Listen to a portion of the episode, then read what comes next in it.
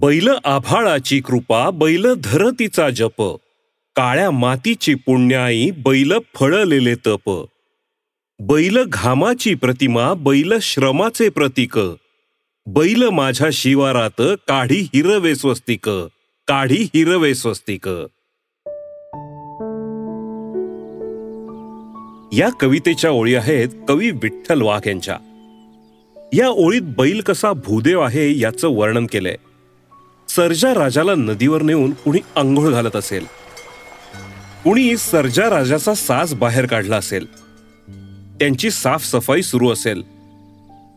तर कुठं हिरव्यागार माळराना चराईला सोडून चकाकणाऱ्या त्यांच्या शिंगाकडं टक लावून कुणी बसलेला असेल? ओळा सणाची धामधूम गावोगावी सुरू झाली असेल? ओळा सण बैलांच्या ऋणातून उतराई होण्याचा छोटासा प्रयत्न असतो.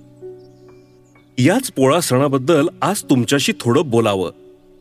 पूर्वी पाऊस पाणी ठीकठाक वकुबावर आणि वक्तशीर असायचं. त्यामुळं पोळा कुठल्या का महिन्यात येईना शेत शिवार कसं सगळं हिरवं गार असायचं. सगळ्यांकडं बैल जोडीही असायचीच. पण आता चित्र बदललंय. निम्मी अधिक शेतीची कामं यांत्रिक पद्धतीने होतात आणि चारा पाणी वेळेवर मिळत नाही वर त्याचे दामही वाढलेले. त्यामुळे लोक बैल सुद्धा एकमेकांचेच वापरतात. पावसाळ्यात रान चिखलानं गच्च भरलं आणि ट्रॅक्टरची चाकं रुतून बसू लागली की मग मात्र सगळ्या गावाला बैलांची आठवण जरा जास्तच येऊ लागते. या सणासाठी आपला बैल उठून दिसावा यासाठी शेतकरी आपल्या ऐपतीप्रमाणे त्याचा साज शृंगार आधी शहरातून विकत आणायचे. आता तालुक्याच्या गावावरून नाहीतर गावात देखील या वस्तू कमी अधिक प्रमाणात मिळतात तिथून ते खरेदी करतात. शेतकरी आपल्या ऐपतीप्रमाणे बैल सजवतात व पोळ्याच्या मिरवणुकीत भाग घेतात. यंदा पोळ्याचं अवताण बैलांना आधीच दिलं होतं. खान मळणीही अगदी दमात केली होती. पळसाच्या द्रोणात कढी घेऊन ती बैलाच्या खांद्यावर लावली आणि हळद तेल तुपानं त्यांचे दमलेले खांदे मस्तपैकी मळले. सगळ्यांची शिंग साळून घेतली. त्याला केशरी लाल हुंगूळ लावला की शिंग चमकदार होतात आणि बैल उठून दिसतात. आंबाडीचे सूत काढून तयार केलेली नवीन वेसण दुरडीत तयार असते. नवा कोरा पांढरा शुभ्र कासरा अडकून जोडीला लाल लोकरीचे गोंडे नवीन घुंगर माळा कवड्यांचे हार नवीन रंगबेरंगी चित्रांच्या झुली दुपारी त्यांच्या अंगावर चढतील. पैंजण पट्टे झेंडूचे हार अशी सामग्री वाट पाहत राहील. सर्वांगाला गेरूचे लाल पिवळे निळे हिरवे ठिपके देऊन झाले की मस्त पिवळ्या धमक रंगातल्या बैलांच्या अंगावरचे ठिपके कसे झकास दिसतात. हुंगुळ लावलेल्या शिंगांना चमकीच्या कागदाचे बेगड चिकटवायचे. डोक्याला बाशिंग बांधून माठाडे टांगलं की शिंग कशी उठून दिसतात. शिंगाळी असतील तर ती बदलून टाकायची नाही तर काढून टाकायची. त्यातल्याच एकाच्या पायात पूर्वी तोडे देखील असायचे. आता मात्र नाहीत. त्याच्या जागी कटदोऱ्याचे मऊ दोरे बांधतात पायलीभर डाळ गुळ शिजायला टाकायचा मग पोटोबा फत्ते. मस्त घमघम त्या वासाची पुरणपोळी आणि जोडीला गुळवणी. बैलाला ढुसण्या देणारी तारी आणि अंगावर उठणारा चाबू आता दोन तीन दिवस तरी सुट्टीवर जातो. वर्षभर नव्हे तर आयुष्यभर आपल्यासाठी राबणारे बैल हेच आपले खरे पोशिंदे होत. पोळ्याच्या दिवशी बैल हा जणू नवरदेवच असतो. त्याला पूर्णाच्या पोळीचा नैवेद्य दाखवला जातो. बैलाने हा मानाचा घास खाल्ल्याशिवाय बळीराजा देखील जेवत नाही. गावाच्या आखरीजवळ म्हणजे वेशीजवळ मोठ्या आंब्याच्या पानाचं तोरण करून गावकरी बांधतात. दिवस डोक्यावर आल्यावर त्याच्याजवळ गावातल्या सर्व बैलजोड्या वाजंत्र्या सनया ढोल ताशे वाजवत एकत्र आणल्या जातात. काही गावांमध्ये हा कार्यक्रम दिवस उतरणीला लागल्यावर होतो. यावेळी झडत्या म्हणजे पोळ्याची गाणी म्हटली जातात. आता जुनी माणसं कुणी उरली नाहीत. त्यामुळे हा सागर संगीत होणारा कार्यक्रम बदलला गेलाय आणि त्याला छोटेखानी स्वरूप आलंय. पोळ्यात आता कांठळ्या बसवणारे डीजे वाजायला लागलेत. जिथं बैल नाही तिथं चक्क ट्रॅक्टरचा पोळा भरवला जातोय.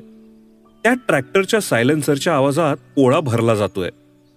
पूर्वी गावाचे म्होरके किंवा मानकरी हे तोरण तोडायचे आणि पोळा फुटल्याचे गावात आपसूक जाहीर व्हायचे. त्याला दवंडीची गरजच नसायची. आता प्रत्येक आळीला पुढारी झाल्याने या तोरणावरून वाद होऊ लागल्याने ही पद्धतच बंद पडलीय. एका अर्थानं बरंच आहे. वादविवाद होण्यापेक्षा काही गोष्टी टाळलेल्या बऱ्या. नंतर तिथं आणलेले बैल मारुतीच्या देवळासमोर आणले जातात. मग त्यांना घरी नेऊन ओवाळण्यात येते. यासपूर्वी बोजारा म्हणजे खुशीची रक्कम देण्यात येत असे. आता या सगळ्या संकटांचा धुराळ उडालाय कोण कोणाला बोजारा देणार? फक्त पोळ्याच्या दिवशी विश्रांती दिली जाणाऱ्या बैलांनाही मन असतं. त्यांना सुद्धा काळीज असतं. बैल सुद्धा हितगुज करतात. फक्त त्यांची बोली आपल्याला कळायला पाहिजे. परवा मी बळी अण्णांना भाकड बैलाबद्दल बोलताना शहरात बैल कत्तल खाण्याकडे न्यायला आता काटेकोर बंदी घातलीये आणि शहरातले लोक यावर फार तावातावाने बोलतात असं सांगतात त्यांचा पारा एकदम चढला. ते म्हणाले अरे ज्ञान गेलेले लोक रे ते. आपल्या आईबापांशी नीट बोलत नाहीत त्यांच्या पाया पुढे वाकत नाहीत. ईशा आणि गावडी लगीन लावून झालं मोतूर झालं की आपल्या आईबापापासून व्हायला राहतात आणि मग तेच आश्रम दाखवतात. एकेकाला चापकाच्या वादीनं अंगावर फोडून काढला ना मग कळल. आम्हाला शहाणपणा शिकवतायत हुकलेले. पहिले आपल्या आईबाप सांभाळा आणि मग म्हणावं इकडे तोंड उचका.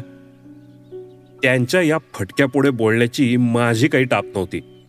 असा हा अद्वितीय सण आणि अशी ही अनमोल माणसं. कितीही अडचण असली तरी हा सण साजरा केला नाही तर आपण कृतघ्न असल्याची टाचणी जीवाला लागून राहते. ओळा केला की मुक्या जनावराच्या पिळवणुकीची थोडी का होईना जाण राखल्यासारखं वाटतं. ओळा आला की शेत शिवाराला उधाण येतं आणि चराचर प्रसन्न होऊन जातं.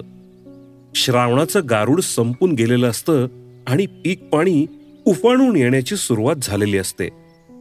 माणसाला आपल्या खऱ्या दौलतीची जाणीव करून देणारा हा सण खरोखरच एक अपूर्वाई आहे.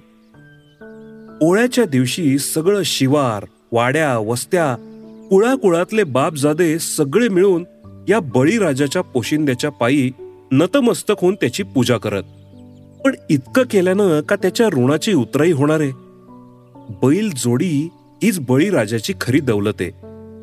खर तर शेती हे या मुक्या जीवाचं समर्पण आहे आणि पोळा हा त्या ऋणातून उतराई होण्याचा मनुष्याचा एक छोटासा प्रयत्न आहे.